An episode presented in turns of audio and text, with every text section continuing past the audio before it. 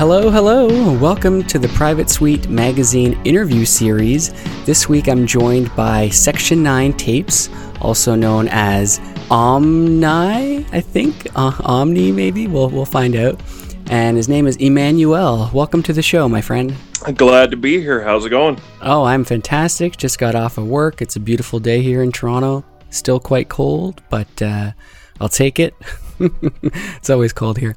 Uh, what about you? Where, where are you located anyway? I'm in the Harrisburg area of Pennsylvania, and it's still a bit chilly. I mean, this is the first day I could go outside in short sleeve and shorts. Mm-hmm. So it's, it's it's all right. Nice. And you've been there your whole life, or? Yep, I've been here my whole life, except for uh, there was a week I left the country due to honeymoon. Ooh. Went to Bermuda. Very cool. It was absolutely gorgeous out there. I want to go back again. And what's funny is uh, one of the tapes in my collection I bought solely on principle. It's Bermuda's Ice album. I bought it because it dropped right when we got back. And that was the whole reason I bought it. That is that just aligned perfectly. You couldn't write that. Exactly. And it turned out to be a really, really good album. That's amazing. So you mentioned tapes. Um What exactly does that entail? Are you a collector? Do you produce tapes? Well, you apparently buy some. Um, you know, give us the lowdown on your on your tape life. Uh, pretty much. I collect anything that I like the sound of. Uh, if it sounds good, I want to support the artist because obviously they put some effort into it, and I got some joy out of it. So here, take my money. Yeah. And um, I've been dealing with tapes since I can remember. I mean, that was the first musical medium besides records that I played with. So, I mean, I've been around them forever in a day. So I was like, why not take what I know and start making them? Yeah, for sure. Start putting all these albums out that I want to hear on tape. Cool. So, yeah, tell us about your production process then. So you you make your own, I guess, right? For my own music, it's a little column A, a little column B. Sometimes I'll um, hit up another label because I like what they do, or they fit into a story. In the case of uh, Please Hate Me Ink, uh, us, uh, me and my uh, buddy, when we did the Omadex project, we uh, hit up Please Hate Me Ink and be like, hey, can you put this out? Because it just makes sense. Then there's, I did some of my own stuff independently, separate from everything else. Then I did some of my stuff on Section nine. Um, there was uh, Crunk Chris from Tiger Blood, who I know you interviewed a couple episodes back. He hit me up when I was trying to get some of my stuff out. I put stuff out on his Legendary Entertainment label. Mm. Then there was Golf Audio, the one guy with them.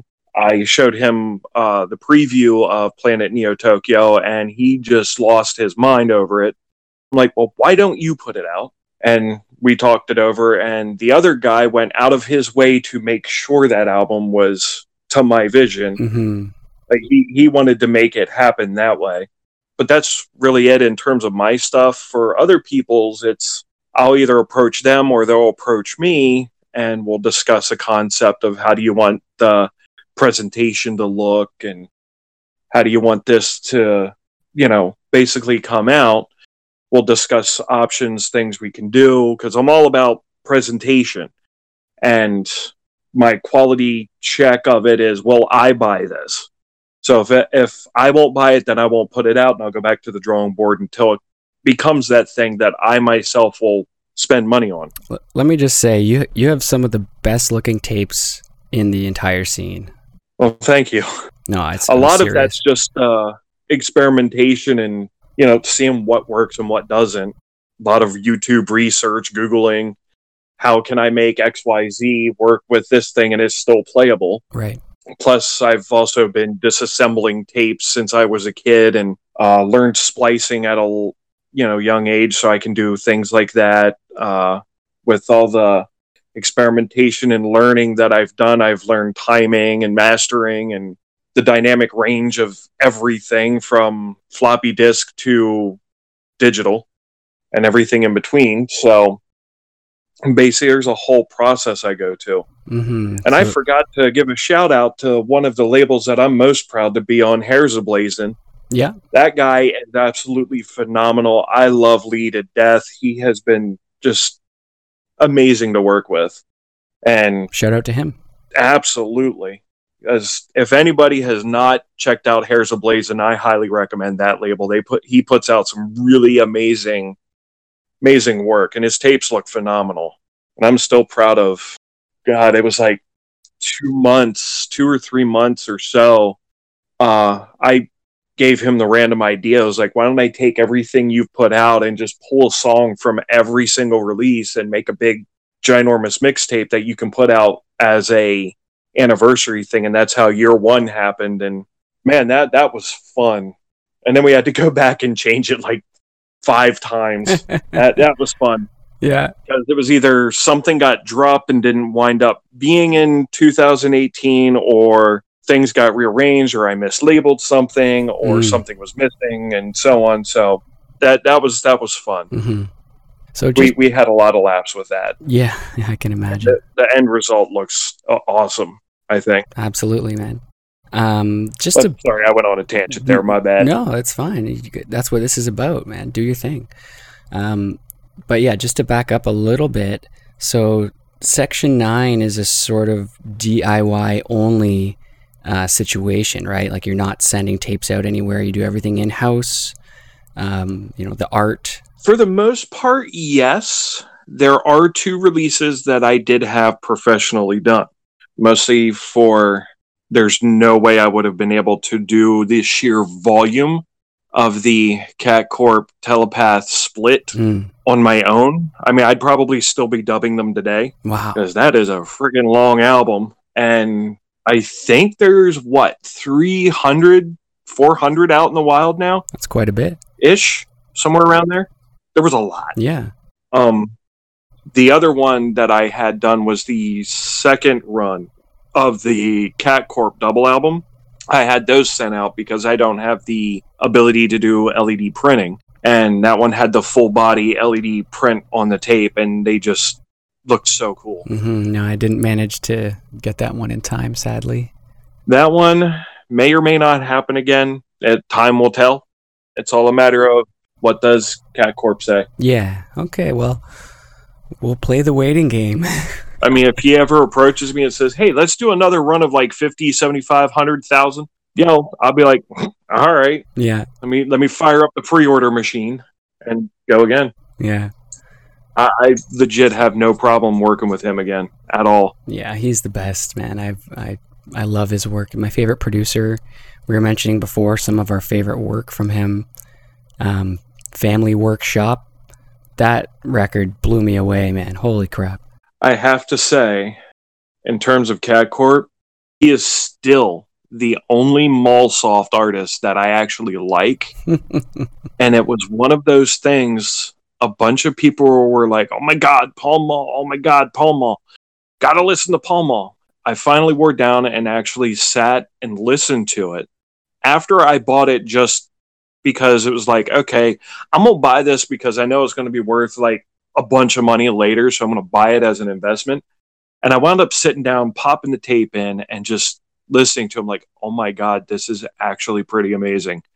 So I wound up just getting into a bunch of his stuff from there. Kind of same thing happened with uh, with Christ as well. I went and met him for the first time in, in the uh, eastern, western side of the state.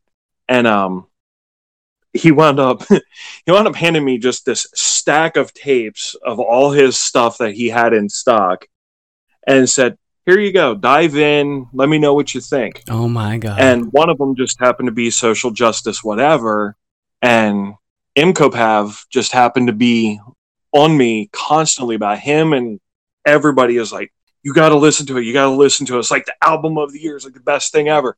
Finally, I sat down when M C O, um, M C O Path, is that uh, Liam Wells? Yes, M C O Path. Right. Okay. And then he, when he came down to visit, we sat down, we listened to it straight through, and I'm sitting there the whole time through that whole thing, just being like, I remember this commercial, and I remember this thing, I remember that T V show, I remember when this was a thing. Just going on like this over-the-top nostalgia trip of it. Yeah, nostalgia overload. And it was like, oh my God, this thing actually is really freaking cool. Yeah, I remember his interview with um, Pad Chennington that he did maybe two years ago, that audio interview. I don't know if I'll be able to have him on the show, but I, I it was so nice to um, you know get to learn about him through Pad's interview, and I, that might be have been a catalyst for why I like him so much now. Yeah, he is definitely definitely a good chill guy. I absolutely love every time I hang out with him, and we just talk about everything and just mm-hmm. production and memes and whatever. Yeah, and for sure. We both lived through that nineties era, even though I'm older than him. It's crazy. Yeah, that's an interesting point. Like, there's uh, different generations of vaporwave consumers and producers, sort of like the, the pre-internet ones and the post-internet ones. Mm-hmm. Mm-hmm. That's fun. And then, then there's those ones that are right in between, right in the middle of it. Yeah. And we all still somehow get along. Yeah, it's amazing. Incredible. Yeah, thing. there's there's been a lot of a lot of jokes and a lot of things that I've been a part of since well, in the last three years since I discovered vaporwave in this whole scene. Mm-hmm. I think it's been about three years. Yeah, nice. Yeah. Maybe four. Yeah, I was into so it fast. probably for about a year before I started Section nine. Yeah. But yeah, about four years. Wow. Uh, tell so I mentioned your project. Uh, Omni, I I don't know how to pronounce it. Can you help us out? It's actually Om and I. Om and I. And that's actually uh, that name is meant to be a reminder to myself. And um, what it stands for is, for anybody who knows circuitry or electronics, resistors are measured in ohms, spelled O H M, and sometimes when you're writing out formulas or circuitry and stuff, the negative polarity is usually just referenced as an N in some of the older, like really old schematics and stuff. Okay. And then influence, or um, I forget the other I word, but I went with influence, is usually listed as just an I. So for me, that name is a reminder to resist a negative influence. Sometimes you th- you always like, you wonder about where people get their names from. That's like textbook style. That's really cool. Yep, and I've always been into circuitry and electronics, so it just it stemmed from that. That's what I mean, like right out of the electronics tech textbook almost. Yep. And yeah. Then you take the uh, my other alias, the D J Asher Phoenix. Um, that one has a funny story. I used to ha- have. like a plethora of just D J names. Like at one point, I think my first one that I went with was uh, D J Angry Man. Mm-hmm. And that was, um, there was a little character thing in uh, the Wipeout series of video games called Angry Man. So I was like D J Angry Man. That just wore out. And then I went with, uh, I was going to do D J Emmanuel. Well, somebody already has that one, so I couldn't do that.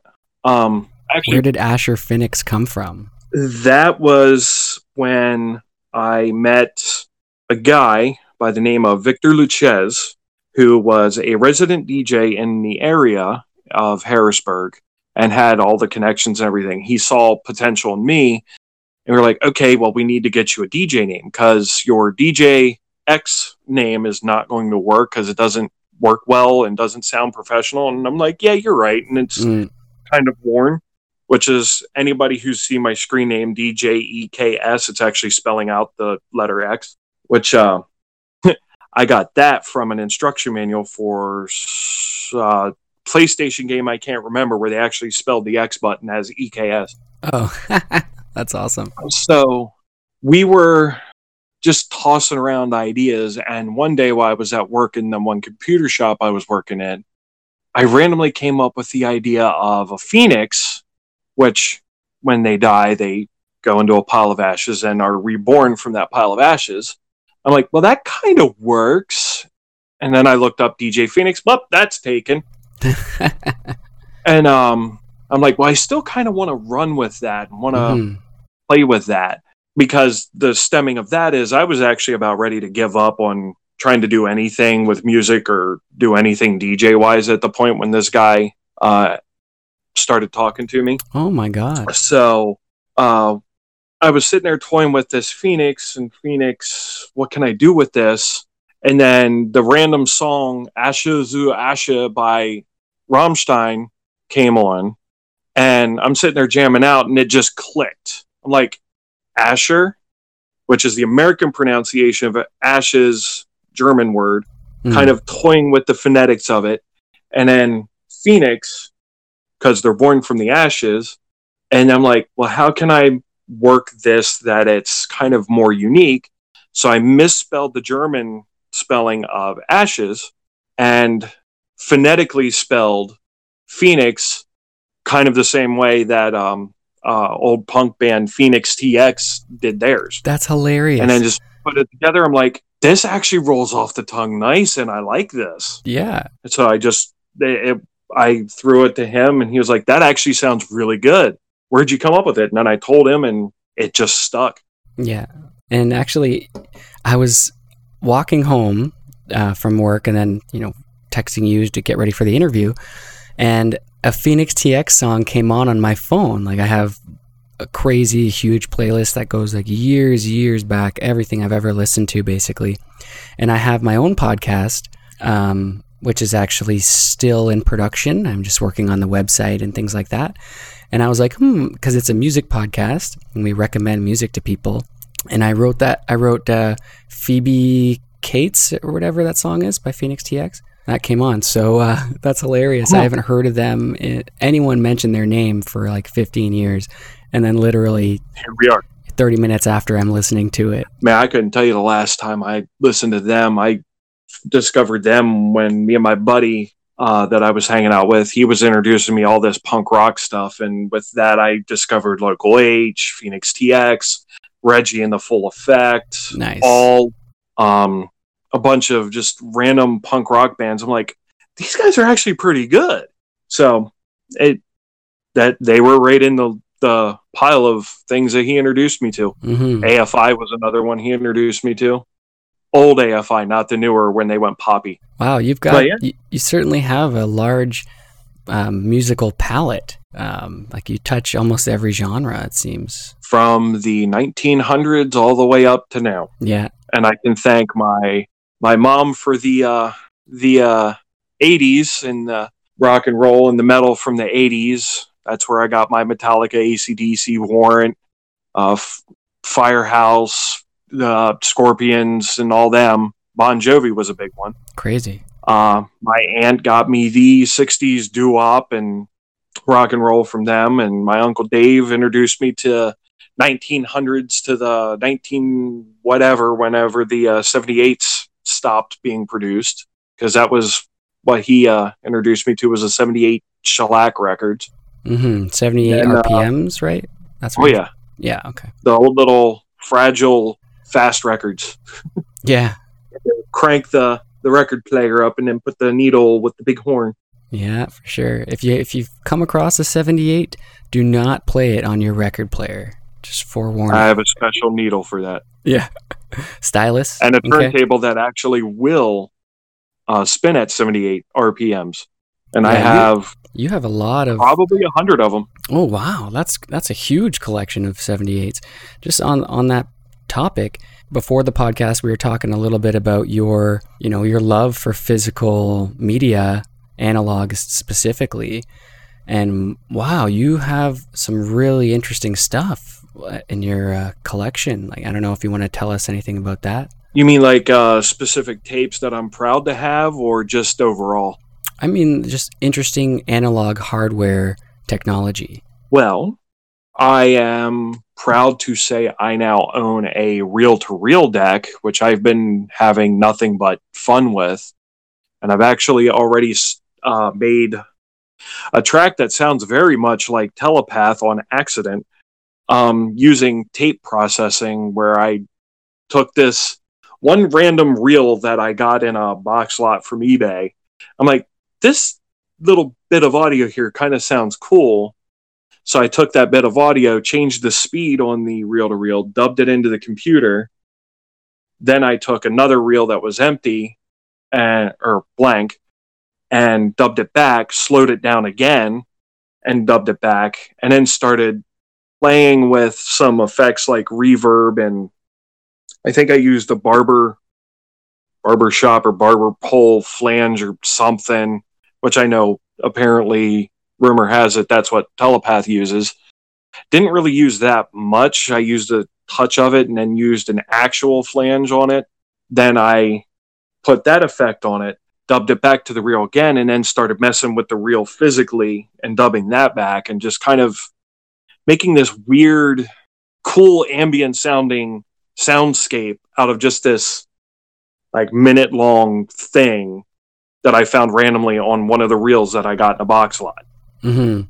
Is that something I, that, that takes like a day to do, or you know, several days where you have to kind of come back to it and remember where you left off? Well, with me, usually when I get started, it's hard to get me to stop until I'm done. Mm-hmm. So I tend to go just balls to the wall with it and just keep going and going and going until I either run out of an idea or have no idea where to go with it, or I finish it. With or that, that exact track, I did actually split it up into two days. I did the initial thing, um, just sitting in front of the reel-to-reel, probably for about two, two and a half hours just playing with it.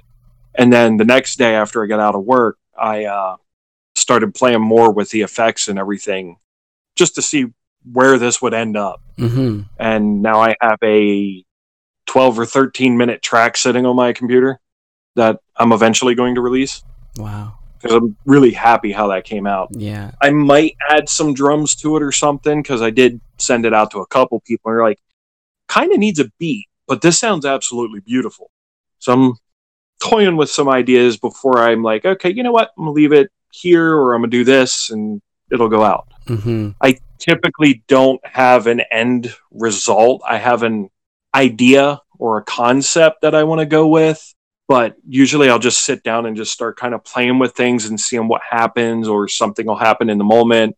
And I'll toy that into one of the twenty thousand ideas that I have in my head and just kind of see where it goes. Mm-hmm. So usually everything just happens very organically with me. Yeah, just get into the zone and then let the creative juices flow. Pretty much. There's been times where I've gotten into the zone so hard that I didn't even know I was there, and then there's a whole moment of time where I have no idea what happened, and then here I am with a finished thing. Yeah. Just focus locked in. Yep, pretty much. Crazy, man. That's awesome. Um, so with Section nine, actually, one question. What kind of tape is used on a reel-to-reel? That is quarter-inch tape, and they have like five or six different formulations that they use. Yeah, like different I'm still quality. researching which formulation is which, but I've noticed that the darker-colored tapes, the black ones, tend to sound the best, but I've also managed to make the what I'm going to call the normal bias or type one tapes, in term, you know, throwing cassette terms on it, I've managed to find a way to get them to sound just as good as, say, a metal type four cassette. Like the reel to reel sounds amazing if you know what it's capable of and what you're doing with it, and play within its limitations. It can sound just as good as a C D, if not better. Yeah. Oh yeah, well, I, I always prefer analog, just because like the technology has more room for f- more feeling of sound. Like with the digital, it's either it's a one or a zero, so it's more like a grid, and you don't get that in between, that nice seamless curve, right? Or the to directly quote the one zombie movie that I absolutely love, Warm Bodies. To directly quote that movie, feels more alive. Dude, that's a great way to, to put it. I'm going to use that if that's okay. Ain't my line. That's actually what the zombie guy says yeah. to the one girl when she's like, why do you hang on to these records? Feels more alive. Like he just utters that out. That's amazing. I'm like, that is exactly right. Yeah. I'll have to check out a YouTube video of that. The whole movie is absolutely good. It's basically a zombie what? movie backwards. What's it called again? Warm Bodies. Warm Bodies. Okay. The, the short gist of it is you follow this zombie guy who's a zombie becoming human instead of the other way around. Oh, wow. When it's actually that movie... a really good twist on the whole zombie thing. Yeah. When did that movie come out? Early two thousands, I want to say. Yeah. Wow. Blu-ray was a thing because I have it on Blu-ray. Mm-hmm. So it was early or maybe mid two thousand somewhere. Crazy, yeah. I, I, I don't remember exactly. Flew flew under the radar a little bit because um, there were those zombie movies that people would say are the zombie movie that, you know, subverted the norm. And that would be uh, Dawn of the Dead, I think, right? Where they're like fast zombies and all that. Yeah, that birthed uh, fast zombies. Yeah. Um, then you had the originals. I mean, for me, at the point this movie came out, I was so jaded with zombies because everything had zombies. Everything was zombies. I'm like, oh, more zombies? Really? Yeah. A new game would come out. It'd be like, oh, there's a zombie mode? Really? Come on, do something different. Mm-hmm. Yeah, I feel the same way. And then Warm Bodies came out, and I'm like, oh, this kind of looks neat. So it was a date night with me and the wife, and we went out, and we walked out of that the theater like, wow, that was actually a new twist on it. That was really good. Nice. So I bought it the moment it was released. Yeah, sick. I think I might have to have another movie night with that again. Yeah, for sure. No, I'll definitely check it out. And if you haven't checked out Section nine's amazing Bandcamp page, definitely check it out. There's some incredible music on there. It might be difficult to find a tape because your tapes sell out so quickly. Actually, can can we talk about that for a second? Honestly, I think the reason they sell out so fast is because I don't do large quantities usually, but I'm not all opposed to doing reissues either. And that's honestly a large contribution of why they sell out or why everything is sold out. Um, is it's, I'll take on a project. I'll be like, okay, I'm going to do ten, fifteen, twenty of them and kind of test the waters per se and see how it does. Um, if it does really well and there's a demand for it, because I'm try to stay on top of Uh, the V C C, Discord, Reddit, and just kind of see what people are talking about. Like, hey, we want this album, we want this album, or just kind of see what the demand is. If there's a demand, I'll reissue it again. Mm. Hence why the Telepath Cat Corp split came out two or three times. The Cat Corp double album was like three times and so on. Mm-hmm. Um, I forget what else I reissued a couple times. Those were the big ones that I probably spent the most time with. I did, I don't know how many reissues of Flounder Jams, that joke garbage of an album. I love that album, um, okay. Apparently a lot of people do. I'm not going to lie. I mean, as much as I trashed that album, I did have fun making it. It, it was, but it really was just me poking fun at Echo Jams. That's really all it was. Yeah, well, meme records are, are like it, their own genre in a way. Yeah, and it, to be honest, I don't even think it sounds like Echo Jams at all. It sounds more like Future Funk than anything. Well, slower Future Funk. Yeah. But uh, really, that's it. And I I hate to toot my own horn and sound like I have an ego, because I don't. I think the other thing that attributes to it, though, is, as you said earlier, I put a lot of effort and heart and work into every release that I do.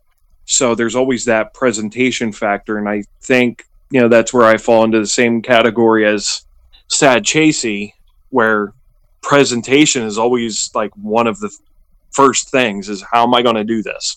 How am I going to put yeah. this out? And it's going to be like, boom, there it is. I got to have it because it looks pretty. Mm-hmm. Yeah, I love the holograms on his on his work. Does it? How much extra does it cost to get that sort of stuff made? Because his tapes weren't that much more expensive than this, the next tape. Well, he's another one who every time I talk to him, I'm always like, I'm not worthy. I'm not worthy. Because he is, he he's like next level when it comes to the D I Y stuff. Like, he is really good with it. Yeah. His music, his videos, everything is just so good. And the guy's definitely a good guy. But um, to answer that question, I don't know yet. To do something to his level, I haven't quite figured it out yet. And I refuse to let him give me the answer because I want to figure it out. Yeah, get some pride. Yeah, it's one of those things, like, there's everything that I've done with Section nine, I figured out on my own. Like, figuring out how to marbleize a tape. I did all the research and tested different paints and stuff and nice. figured out how to do it. Still haven't perfected it, but I've got a good, good routine that seems to work rather well. Um, looking into what these different production plans offer to do cool things like the L E D printed tapes. I think I spent a couple hours at Office Max the one day just going through different paper types to see which ones felt the best and what printing thing worked the best, and just to see what makes that good package. And then yeah, going further, experimenting with other things. Like I did experiment with transparencies at one point to maybe do a transparent label or J-card, sorry. Um, different label types for the tapes. I've experimented with those, from transparent to foil to uh, pattern printed to different shapes and sizes and all kinds of crazy stuff that I've, I'll just sit here and experiment away. When I come up with a new concept, I go through so much supply till I come up with that template, and eventually I just get there. that that's something you don't hear people talk about often. Sorry, uh, go ahead. I'll let you finish here. Well, that that was that was really it. That's I just experiment until I get the end result that I like, and then I save that template and go with it. All the J-card yeah. printouts that I've done, I still haven't perfected double-sided yet, but I'm almost there. What I need to do is spend time at the uh, Office Max where I get everything printed and see how we can align everything up to get it to print to my specifications. And um, yeah, because at home I can do it and everything lines up, but when I go there, everything gets out of line. It's weird. Um, Freaking printers, man. Just like when I have them print the cassette labels, I have to change the alignment, because at home they'll print perfectly fine. I go there and everything's like five to ten pixels off or something. Yeah, like different calibration or different hardware. Sometimes. So many variables. But all those templates and everything, I've made all of those on my own. Sometimes I'll use the duplication C A templates and then I'll modify them to work for my mm-hmm. my means. Everything that I've mm-hmm. done reel-to-reel has all been from scratch. Um, mini disc has been from scratch. Uh, even when I did the microcassettes, I did all that, those templates from scratch. What else have I done? Floppy discs. Mm-hmm. I did all that from scratch. I created all my own templates for that. And pretty much almost all of the layout work is done by me too. And that's wow. trying to get everything to just format right and get it to look good. Sometimes I get lucky and the artist just sends me everything already done. I'm like, cool. Let me just uh, resize this to my stuff and we're good. And we're done. Print. Print, exactly. those those are the nice ones. Or when they send all their stuff and it's already mastered properly. Yeah. Th- that happens on occasion. Yeah, well, those are the things I want to tack, like, get to with the, all of these interviews. Like, you know, all what you just mentioned, absolutely. But also something I've never thought about is how much money these labels and artists are spending coming up with their um, visual idea. Like you said, you've you go through so much supplies trying to perfect that idea. How much money do you lose in the process? If I'm creating something new from scratch, I might lose five bucks at most in supplies, just experimenting and, you know, here's a test print. Does that work? Nope. Throw it out. Test print. Does that work? Nope. Throw it out. And so on and so on. Does this label work? Does this adhere right? Nope. Throw it out. And so on. I might go through about five bucks worth of supplies in terms of ink, paper, and such. But once I have everything done and all the templates set up that I can just, okay, here's everything. Now I just lay it out in Photoshop to that template so that everything prints out right. I might spend thirty-six to forty, forty-five dollars per release. And then when I sell all the tapes, then I take the production cost out and split the profit with between me and the artist. Right, right. So, I mean, it's not too crazy. And then with one of the runs with the, uh, we'll just use the Cat Corp Telepath split. One of those runs, I think I pre-ordered, I don't remember if it was one hundred or two hundred. We'll say for this, you know what? Scratch that. Let's do the Cat Corp uh, L E D printed tape. Okay. Um, that one, I printed the J cards elsewhere and had all the cases, which I bought separately. So the to have that sent out and come back, that was a hundred and... sixty something U S D, I think, to have them dub everything and do the L E D printing. Mm-hmm. And then the box of cases, I think, was like twenty-six bucks, and you get two hundred and no, you get one hundred in that of the cases, and then to print fifty J cards, which I can get two per sheet. I think that cost me roughly about fifteen bucks, I think. And then I just cut everything and fold everything myself and put it all in its nice, pretty package and send it out. That's awesome. Well, We we really appreciate the transparency there. Absolutely. And then I even went and bought specific envelopes just for Section nine. So I have the purple ones now.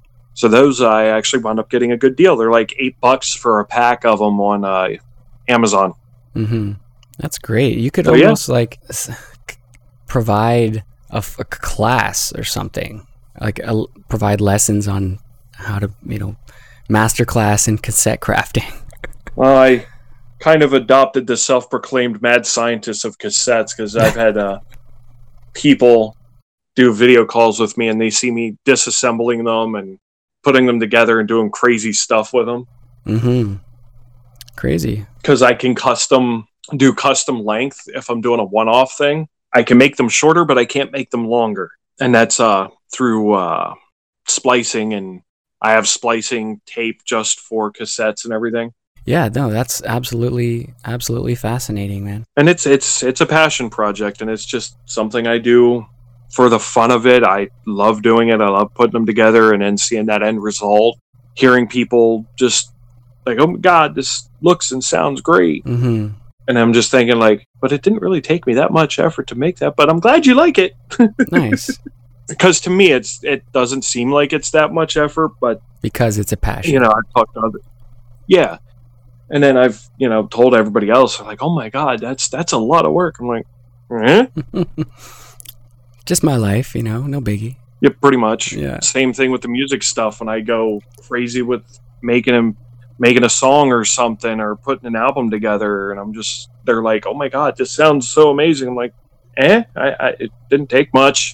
Well, that's the artist's curse, isn't it? We never like our own work. Yeah, yeah. We're Sometimes. our own worst critics. Yeah, that's a better way of putting it. So definitely follow Section nine on Bandcamp and Twitter, wherever else he's got his socials. He does amazing work, and um, yeah, I'm a big fan. Um, tell us a little bit about your music production with uh, Omni. I know you've had a lot of really popular releases, like you were saying. After These Messages was huge. Time Hotel. You had one that was just called Vaporwave. That was really big. I think that was an early one too. Jellyfish. That was actually the first one. Yeah. The first one in the Vaporwave style. And then your Wizard of Loneliness split as well. Yeah, tell us about that that stuff. The uh, well, usually a lot of the time it's I'll just hear something and be like, hmm, wonder what this would sound like slowed down. And then I'll take that, slow it down, toy with it, just be like, Hmm, this kind of sounds cool. Let's let's roll with this. And that's usually how it starts. Um, after These Messages, that one was a challenge to myself. It was like, okay, let me do a Vaporwave thing that does not use a computer. No, no, I lie. I lie. I'm sorry. That was Unknown Analog was the challenge. And I did that whole thing without using a computer. The After These Messages was like, I want to do something that's just using stuff from my childhood on Saturday mornings and just play with the commercials and T V shows and whatever was going on at that time from my memory. Mm-hmm. And that's where that came from. So a little Easter egg in that album, if anybody actually pays attention to what I did, it starts with kind of being very Nintendo oriented and ends with Sega taking over. So you kind of hear the the console wars happen in the course of that album. Nice. It's just one of those little subtle nods that I threw in there. Yeah. What was the other one? Uh, Time Hotel was actually inspired. The concept for that was inspired from uh, the last track on Jellyfish. Um, one of the things I did on Jellyfish with that last track is I found this MIDI file of a Tears for Fears song and took that MIDI file and pulled out like a little piece of it and played with the MIDI notes and everything and just kind of used that as my bass. And then turned that into part of the melody of that last track on um, Jellyfish, and just built around just that sound. So Time Hotel was taking that same concept of pulling a random MIDI file of something and pulling out bits of that MIDI file and turning it into something completely different. Like um, Fusion, the song that I'm most proud of on that, was actually a ringtone, one of the MIDI ringtones from uh, the Nokia N-Gage. And I just took that ringtone and manipulated it beyond recognition and turned it into what we hear as Fusion on Time Hotel. One of the tracks is pulling Lady Gaga's um, Just Dance and Paparazzi, I think. I'm sure everybody picked up on the uh, Toto's Africa one on side B of it. Uh, there was Sonic C D's title song, Sonic Boom. I used a MIDI file of that and created a track out of it. The, the one noisy track that's just kind of sounds very random is actually Bjork's um, Human Nature, I think. And I happened to record a sample out of a Skype call with uh, one of my friends. His phone vibrated. I'm like, that sounds kind of cool. And I just turned that into a MIDI instrument and started manipulating it with using that MIDI as a bass foundation for that little, I think it's fifty-six second track. That's incredible, um, man. I really admire your quick ability to discover an idea and then run with it and get it into production like straight away. That's really cool. Speaking of discovering ideas, funny story. The uh, Corporate Mind Control album, the story that goes with that. Disclaimer, I did was not aware of the game The Stanley Parable before I made this album. I was not aware of its existence. Yeah. But the story is basically it's following this guy who works in this corporation. He goes in and does his nine to five every day through routine. And then one day he just kind of happens to notice something's a little off and it's not right, but he can't go to upper management or corporate level and tell them about it, because they're in on it and they're part of it. So it's basically following his story of escaping and getting out before wow. something goes wrong. And then uh, another funny story.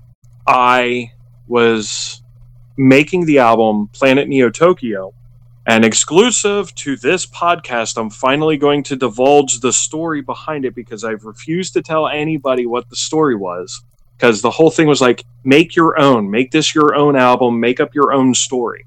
And then I wanted to hear what people came up with, when, which it's kind of funny. A lot of people were right in vain with what I had in my head when I made it. I was not aware of the game Detroit Become Human before I made this album. But it basically is the story of this android who was flying through space and discovers this remote planet that looks very different from any other planet. So he lands to check it out and see what this this place is all about.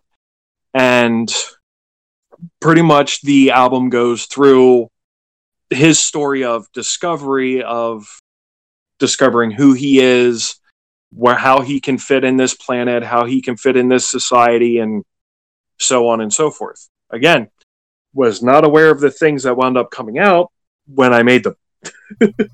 Incredible. Plus, I was very big into uh, synthwave when I made that. I'm still big into synthwave, and I wanted to just kind of be like, let me try. Let me see if I can do it.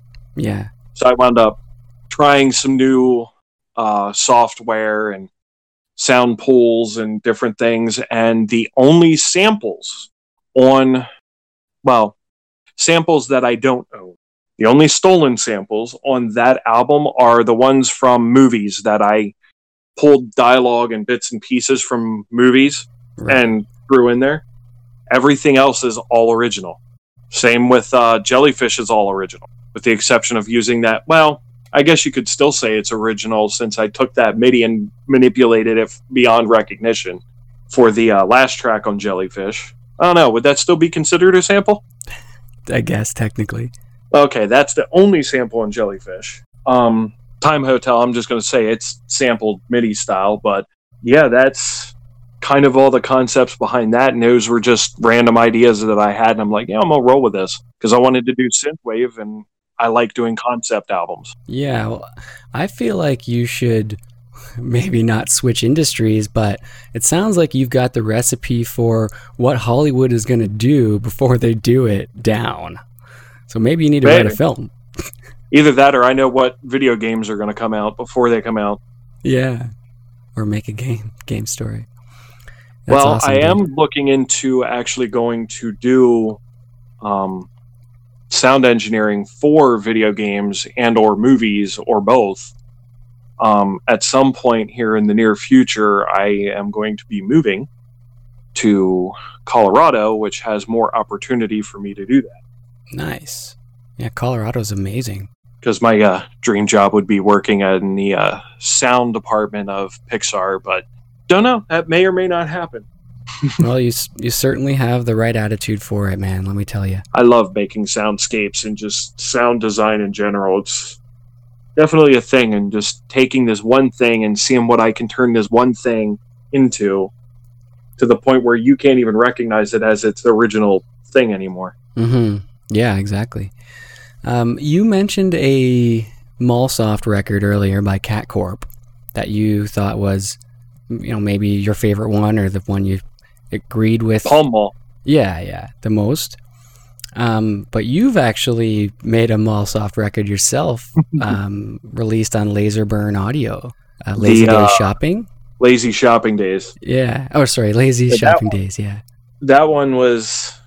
How do I explain this one? That one was kind of inspired by one of my best friends who was working in a department store at the time. Okay. And then I was pulling um, my memory of when I worked at Toys R Us, which essentially, I guess you could call it a department store of toys. And then they released the, uh, what was it, the, the Kmart tapes to the public domain.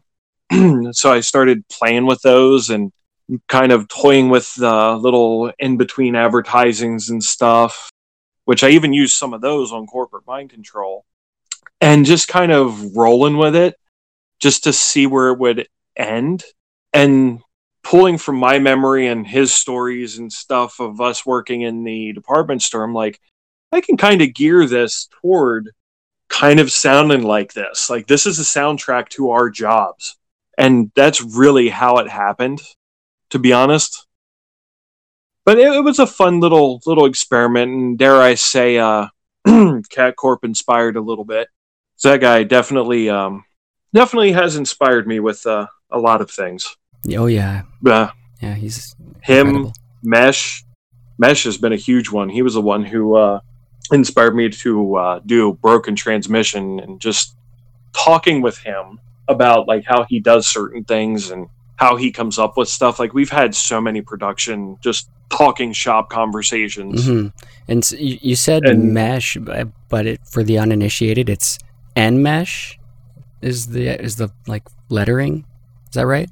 That is, and I say Mesh based off of what he's put in his mixtapes. Oh, for sure. Just it might not be searchable on YouTube or Google if you just type Mesh. So it's Nmesh. If anyone hasn't. Oh heard. yeah, yeah, yeah, yeah, yeah, yeah. Nmesh. Or Nmesh. Nmesh. Yeah. Yeah. Not the N is silent, I think. I yeah. don't know. And you actually We've joked about had um, your hands on that a little bit, didn't you? That, on, that Nmesh uh, record. Oh, yeah, I did. I did the uh, mastering for the um, my favorite album by him, uh, which was Dream Sequence. Mm-hmm. That's and that's not a small thing. That was, that was so much fun. I remember having a lot of conversations with him. It was like, I never noticed that you put this in there, and, and you didn't put this in there. And then, like, just hearing all the stuff that I never realized the first thousand times I listened to it. Every time I listen to it, I'm finding something new. Wow. And then when I did the mastering for it, he sent me the uh, master audio files. He's like, oh, yeah, by the way, I put a little Easter egg in there for you that's going to get pressed into the record. And I couldn't find it. I could not find it anywhere. And it's exclusive to the record. You're not going to find it on the tape. But um, it wasn't until I went back and just kind of was messing with everything again, because it was like, you know, I keep hearing all this backwards stuff in here, and, you know, I've never actually flipped it around to see what all is being said. No way. And that's when I heard yeah. it. I heard the Easter egg. End of side B, record one, for those who don't know, is the little Easter egg he threw in, which says my name. Nice, man. I geeked out when I when I heard them. Like, oh my God, my name's going to be in in the groove of the record. Yeah, dude, that's phenomenal. Like, it, it, it was a weird moment. Like, I did not know how to react, because it's, like, kind of unreal that I mastered my favorite album by my favorite artist, and I'm holding it. And on top of that, not only is my name on it, in it. but my name's in yeah. it. Like, I do not know how to react to this. Am I sleeping or am I high? Yeah, that's a beautiful story. What's going on? Wow. Yeah, it, it was definitely a thing. And I'm still humbled, and I appreciate him choosing me to do that mastering mm-hmm. so much. Like, I cannot speak highly of him enough. He was just such a good guy. He was actually one of the first people that talked to me in the vaporwave scene, and right out of the gate talked to me like I'm just one of the guys, which speaks volumes for him. It, absolutely. Yeah, that's what I was going to say. And Mesh, if you're hearing this, I'm sorry if I'm outing you as a nice guy. I don't mean to, you know, ruin your reputation. You're contaminating it. That's awesome. So uh yeah, people love your work. Like, I love it. So it's, you know, we can finish that right there. Um how do you feel that your work, your music that you create with D J Asher Fi- uh, Phoenix? Actually listened to some of your mixes on Mixcloud, and I don't know if too many people have heard that, but how would you say fit in with the vaporwave scene?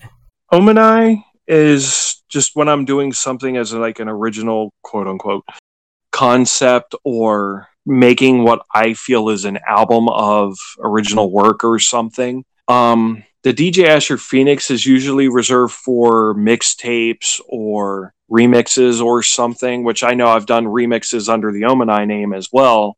But usually the D J Asher Phoenix is strictly for just D J stuff, and then everything else falls under the Omni category. Okay. But in terms of how they fit in, I mean, Omni is kind of like Mike Patton. There is no one genre that it fits in, or They Might Be Giants. There's no one genre that they fit in. Mm-hmm. It's Omni has always been a project of, I feel like doing this now, and I do that thing that I feel like doing at that moment in time. And it's very much, this is what I'm feeling at the time or what I'm into, with the exception of one album, and that's Jellyfish. Jellyfish was the exact opposite of how I was feeling at the time, which that's a fun story. No, whole nother story. Um, oh, yeah. It's, it's not a happy one. It basically, that album kept me from doing something stupid. Well, sometimes the, uh, sometimes music is uh, is the cure for those things, right? That in that case, it really was, because it was either work on that album and finish it, which was a fantastic distraction from what was going on in my head, which was some very, very, very dark thoughts. Shit. It, it was it, it was a interesting thing. And the funny thing is, is, on the surface, the whole concept for Jellyfish is, what would it be like to be a jellyfish just floating around aimlessly in the ocean with no thought, no brain, no ambition? Not a care nothing. In the world. You're just existing. Yeah. And that's the whole concept of the album. And when I was making it, was, this is how I want to feel right now, not how I am feeling. Mm-hmm. But, um, I mean, that's that. And then the D J Asher Phoenix thing is, if I'm doing a remix or a mixtape, which I've done a couple vaporwave mixtapes, I even did one jumping on the Simpsons wave bandwagon. I wanted to do a video mixtape just to see if I could do it. And I did that, and then I released the audio as its own thing, which is funny because the audio mix is actually twice as long as the video mix. And yeah, I mean, I just roll with whatever happens at the moment, and where does this fit? If it's a mixtape, it goes D J Asher Phoenix. And that's that's really it. That's really, that must be really nice to have those two outlets kind of already set up for you. So if you have an idea, it's like, bam, I have an outlet for it. Let's go. Let's go.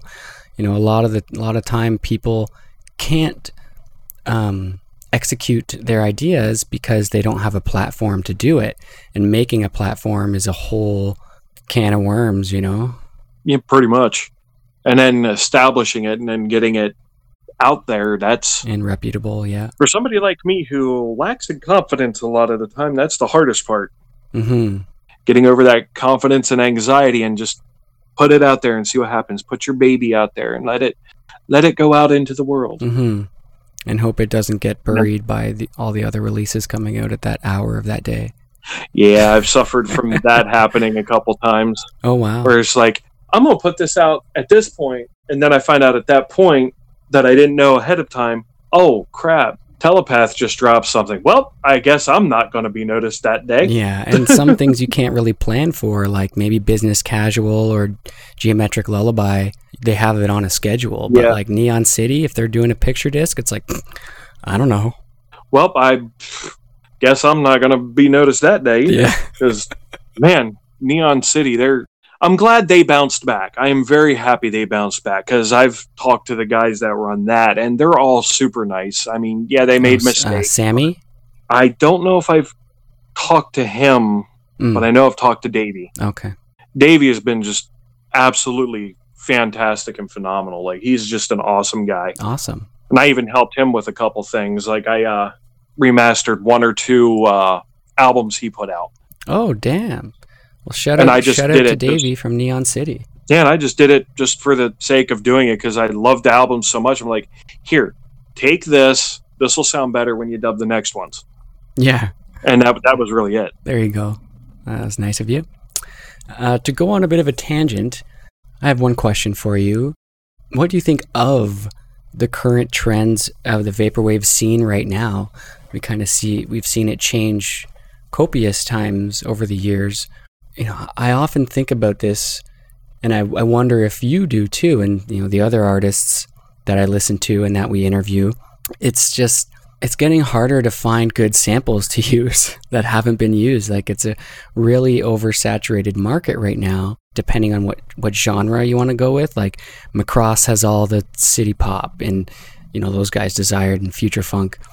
It's hard to find things that haven't been used yet unless you're super creative like you and use MIDI files, for example, just because I, we don't see too many new vaporwave artists rising to the top like we do in future funk or even lo-fi hip-hop, you know, with Incendies or Ginseng. I just think people might be forced to sort of start challenging themselves again and not and won't be able to copy or reproduce what everyone's already been doing, um, which there's nothing nothing wrong with, but I just feel like it, it won't be able to last forever. You know, someone needs to kind of push the envelope a little bit. Well, this is a twofold answer. The first one in terms of where it's going and where it's at, mm-hmm. I think I have a personal gripe with anybody who just buys tapes for the sole purpose of flipping them. Yeah, me too. Because as for me, I just love to buy the music and have that physical thing, knowing that I supported an artist that created something that I like. And I just, I want to hear their music and I want to hold an artifact from their creative output. But then you got these scalpers and flippers that go and buy twenty copies of whatever it is, and that screws us fans that just want to have it, the artists, and we want to hear it and we want to hold that thing. Now we can't get it, and we got to pay this scalper hundreds of dollars just to get that artifact or that tape or mini disc or whatever it is. And I those people, they're still there, they're still a pain in the butt, and honestly I don't think they're ever going to go away. um I have noticed there's a lot of beef and controversy that keeps creeping up in the scene, and I keep coming back to, why can't we just go back to just being supportive of one another, hyping one another, and just, you know, being a supportive community that's all about just building this empire that we've all had a hand in or whatever. But then on the bright side, I have noticed that there are those, I have found that there are those people in this community that are all about those values of being supportive of one another and hyping one another and, you know, sharing ideas and doing what we do and just being all about the art and the passion of it. And that I'm starting to see come about more and more. I'm also seeing slowly but surely people take more chances and experiment a little and see what happens. Like the floppy disk resurgent happened again there for a minute. Mini disk is kind of doing its thing again. Um, people are trying to be a little bit more unique with their tapes and their presentation, which I'm just, I'm getting a kick out of that because I'm seeing some really cool stuff come out. But I think for the community and the vaporwave scene as a whole, and I'm using vaporwave as a blanket term because I know there's, what, twenty, thirty subgenres under it, that whole community as a whole, we all need to start, as you said, start challenging yourself. Don't be inspired by who you like and take what that person did, put your twist on it, but don't copy it. Like for me with Mesh, I like, I love his Broken Transmission style, and I've talked to him about it. I take that and like, okay, now that I know how he did it, how am I going to do it? Don't be the next Telepath or the next Waterfront Dining or the next Cat Corp or the next Mesh or whatever. Be the first you. Go do you. Be the first one of you and blow everybody away with what you have. Don't be afraid to try something. I mean, I made an entire noise album just on the spur of the moment that I put out on eight a.m. Records, just based off of a random idea of, let's take extra tone and slow it down to one hundred twenty beats per minute and see what it sounds. That was it. And then a bunch of other random sounds that I just hobbled together, and here, I did a noise thing. And from what the uh, label owner of eight a.m. said, I had a very unique twist on the whole noise genre, and I did something different. Um, kind of like with the Warm Bodies movie, they did something different. Let's let's turn it around and do something that hasn't really been done before. You know, there's no harm in that. Um, in terms of, you know, sample digging, I'm starting to look into some of the most obscure spots that I can think of to find stuff that people have not used before. In terms of Unknown Analog, a lot of the stuff and samples that I used on Unknown Analog were promotional records that you'd find in magazines, little floppy records or random postcard records or just the most obscure random stuff, and take this thing and see how can I turn it on its head and turn it into something different. Um, I'm starting to dig into old Mac computers and old DOS and Windows three eleven stuff just to see what has been overlooked from old demo discs or old games or whatever, or even old um, toy music making programs, and just see what I find and, oh, this thing sounds cool to my ears. How can I turn that into something? Don't look in the same places that everybody else has already picked through. Look somewhere else. Look outside the box. Look somewhere different. When everybody else is looking to the left, look to the right, or look up, or look down, or look diagonal, or look behind you. See what's different that they are not looking at. You know, that's what I try to do. There's been a couple times I've actually stumbled on the same sample that somebody else has already used. Like there was one track um, that I used on Corporate Mind Control that wound up being the exact same sample source that um, Light used for their one song. And I, I was like, well, crap, I just used the same thing they did. So I tried to flip it and make it sound completely different from what they did. That's That's what I think would push this forward, is look different places for things. Mm-hmm. No, that's great advice. Dig out that old box of V H S's from your mom's basement and see what's there. Look at the commercials. Look at the T V shows. Don't look at the music. Mm-hmm. See what you can manipulate. See what you can sample. Look in between the lines, so to speak, mm-hmm. and see what's there and use that. And uh, other countries have, you know, a whole history of recorded media, and I'm noticing a lot of people doing that. Spanish Spanish radio record. Absolutely. I've heard recently. I forget who it was by. I don't remember, honestly. No. I couldn't tell you. No worries. But uh, yeah, like look look somewhere else. Look look somewhere different and just see see what you find.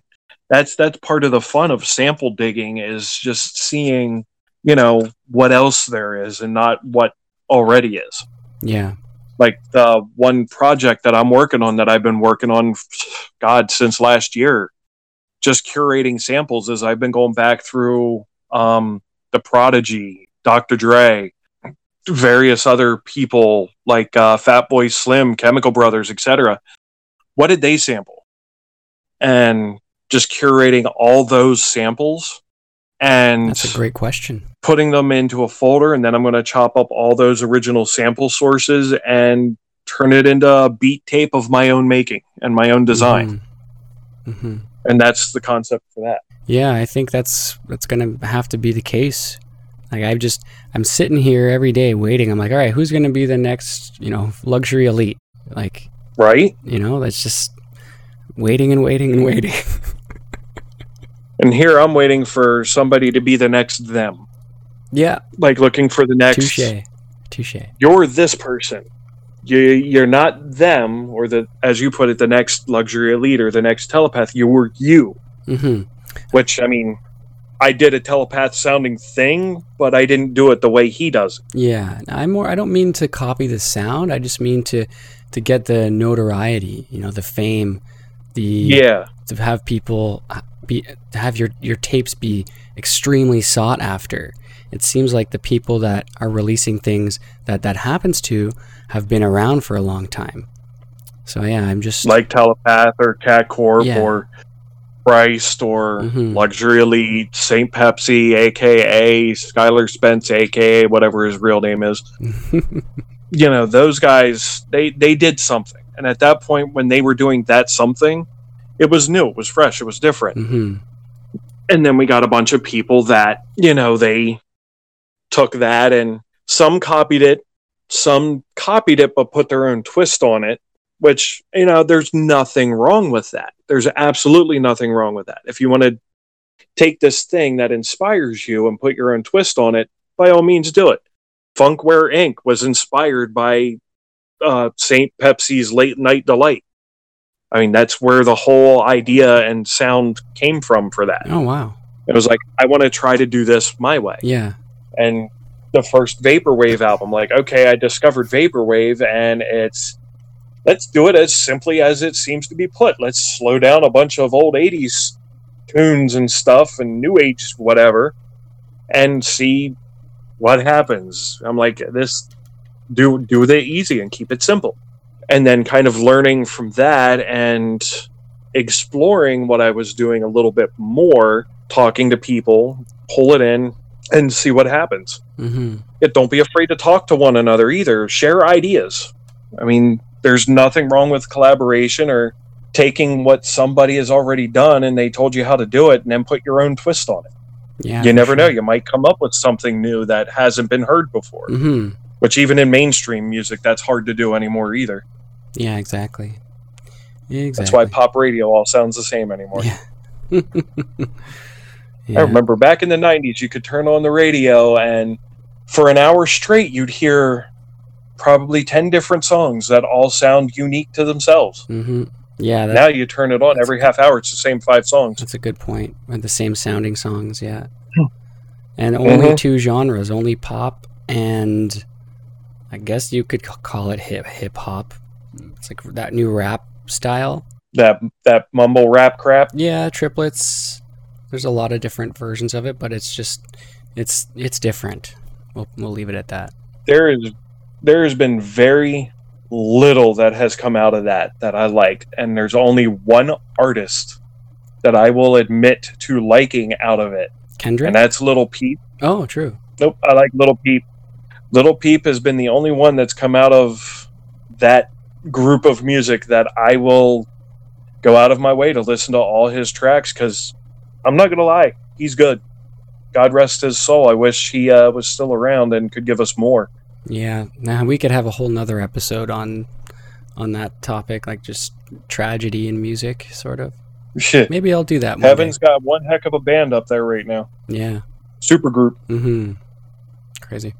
So to pull it back a little bit, I know... Um, Section nine is actually on hold right now. So can you give us a little bit of inf- information about that and, um, you know, maybe what you have planned for in the future for uh, fans to look forward to? Well, that is true. Section nine is officially on hold at the direct moment. I'm not closing it up, so nobody has to worry. I'm not I'm not putting it to bed and calling it quits. It's on hold at the direct moment for me to learn bigger and better things so that I can come back doing bigger and better stuff with Section nine, like mm-hmm. maybe even reel-to-reel releases, maybe actually start cutting vinyl. I don't know.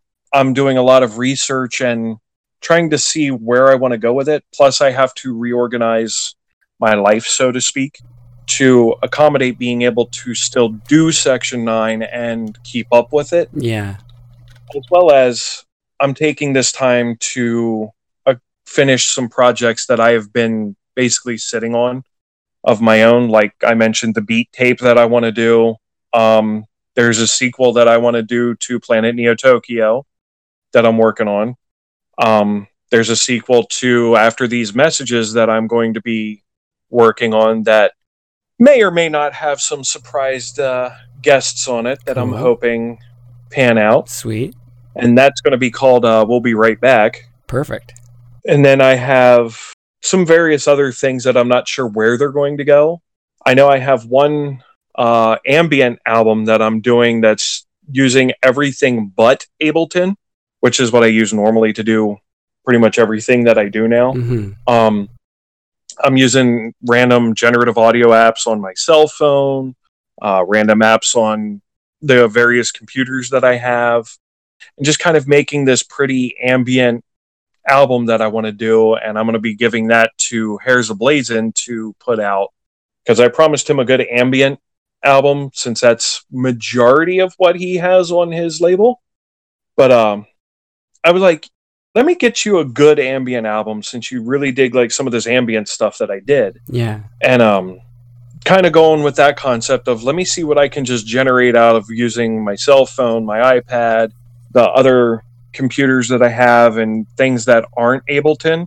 And then taking all the little bits and pieces and the end result will end in Ableton for mastering and assembly and just putting it together, see, see where it goes. Just for the fun of it and just to challenge myself. Mm-hmm.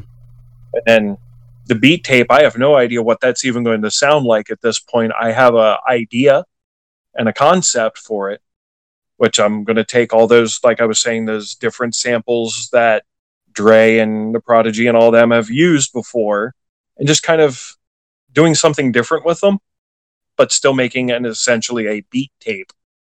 And then Planet Neo Tokyo is going to continue that story. Um, probably finish it of that android finally discovering his place and being happy and comfortable where he's at and just living out the rest of his life. We'll Be Right Back, which is the sequel to After These Messages, going to be another Broken Transmission thing that I'm probably going to be using tape manipulation in, as well as just using this plethora of different commercials and stuff that I've uh, been unearthing again. When uh, me and my buddy were doing the panel for the convention we were at, I uh, was sitting there watching all the Sega commercials and stuff from back in the day. I'm like, man, I remember these.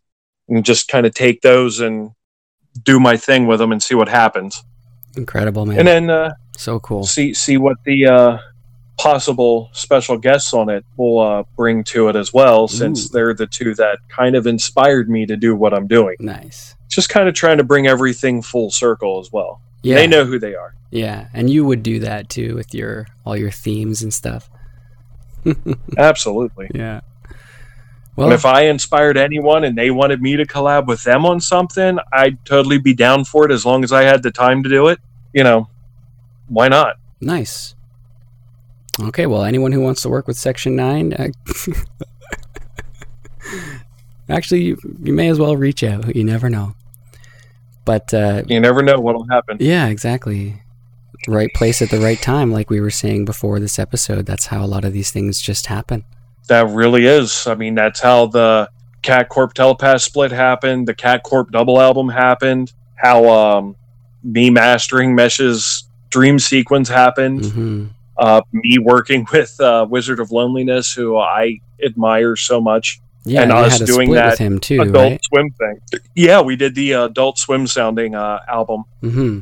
And, um, you know, that just, just happened. And with that one, I, I, I have to give him credit. He's going to hate me for this, but I have to give him credit for this. There was a moment with that split that I had all my tracks laid out, and one of them I actually had to redo because it sounded too much like a Gorillaz track, because I wound up using the same sample source that Gorillaz did for one of their songs. Oh, okay. And um, so I had to change it up and did something different with it. But um, I was kind of at a standstill and at a stall, and I could not think of what else to do with it. And then me and him were talking about it, and I'm like, this doesn't sound done, and I'm not happy with it. I don't know what to do.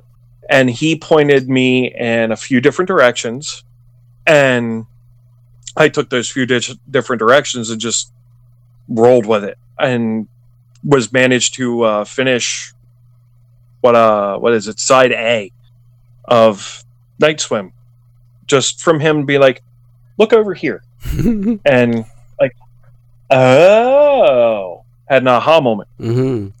and then that just happened.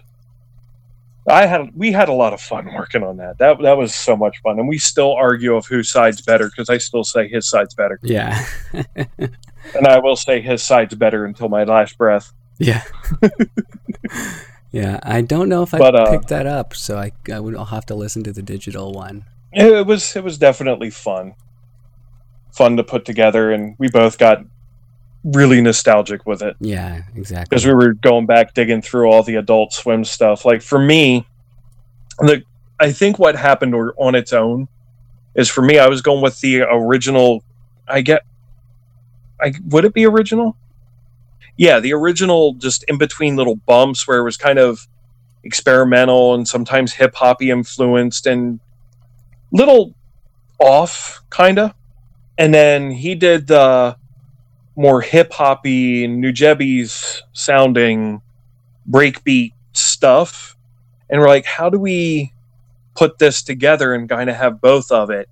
And that's where we came up with the concept of us having an argument at the end of Side A, where we it was basically a uh, Adult Swim guy and then a Toonami guy, and they're sitting there arguing of which one's better. Yeah. And just we just had fun with it.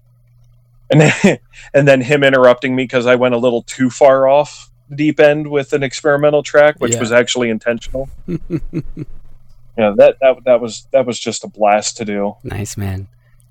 Yeah, all of these stories are so nice, like to to provide these uh, production diaries, I guess.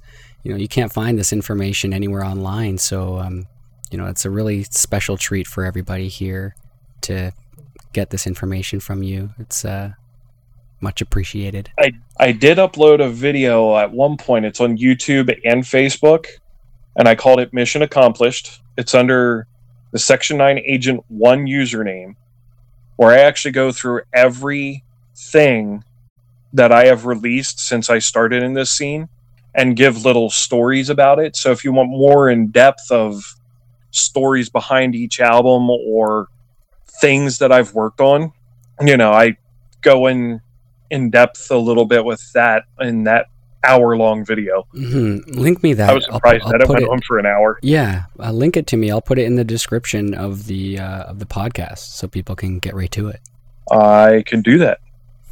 I will do that as soon as we're done. No, actually, no pressure.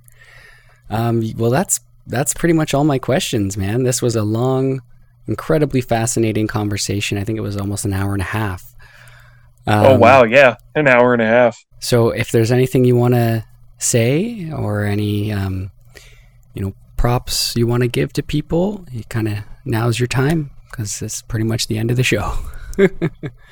I think I've shouted out everybody I can think of off the top of my head at this point, because everybody I've, I would shout out is been part of my journey. Yeah. Well, that makes it easy. You know, I did not mention Lucid Sound Driver once. Shame on me. Shame. I'm sorry. Everybody needs to go check out Lucid Sound Driver and all his work, because the guy is freaking talented. And he puts so much heart and soul into his work. Mm-hmm. Go check him out. Yeah, that's the only person I forgot. Shame on me. No worries. He'll, he'll yell at me later. Yeah, it is. Exactly. Cool. Well, uh, I don't know. The, nothing else from my end.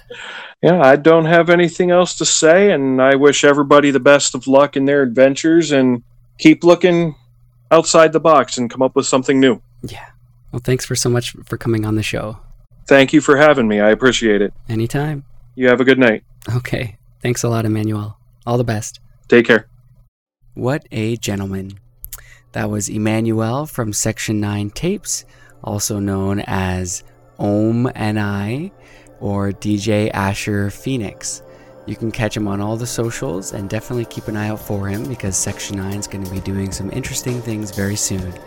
We're going to leave you with a song. This one is called The Shores, and it's from his record that we talked about during the show, Jellyfish. Take care, everyone, and we'll see you next time.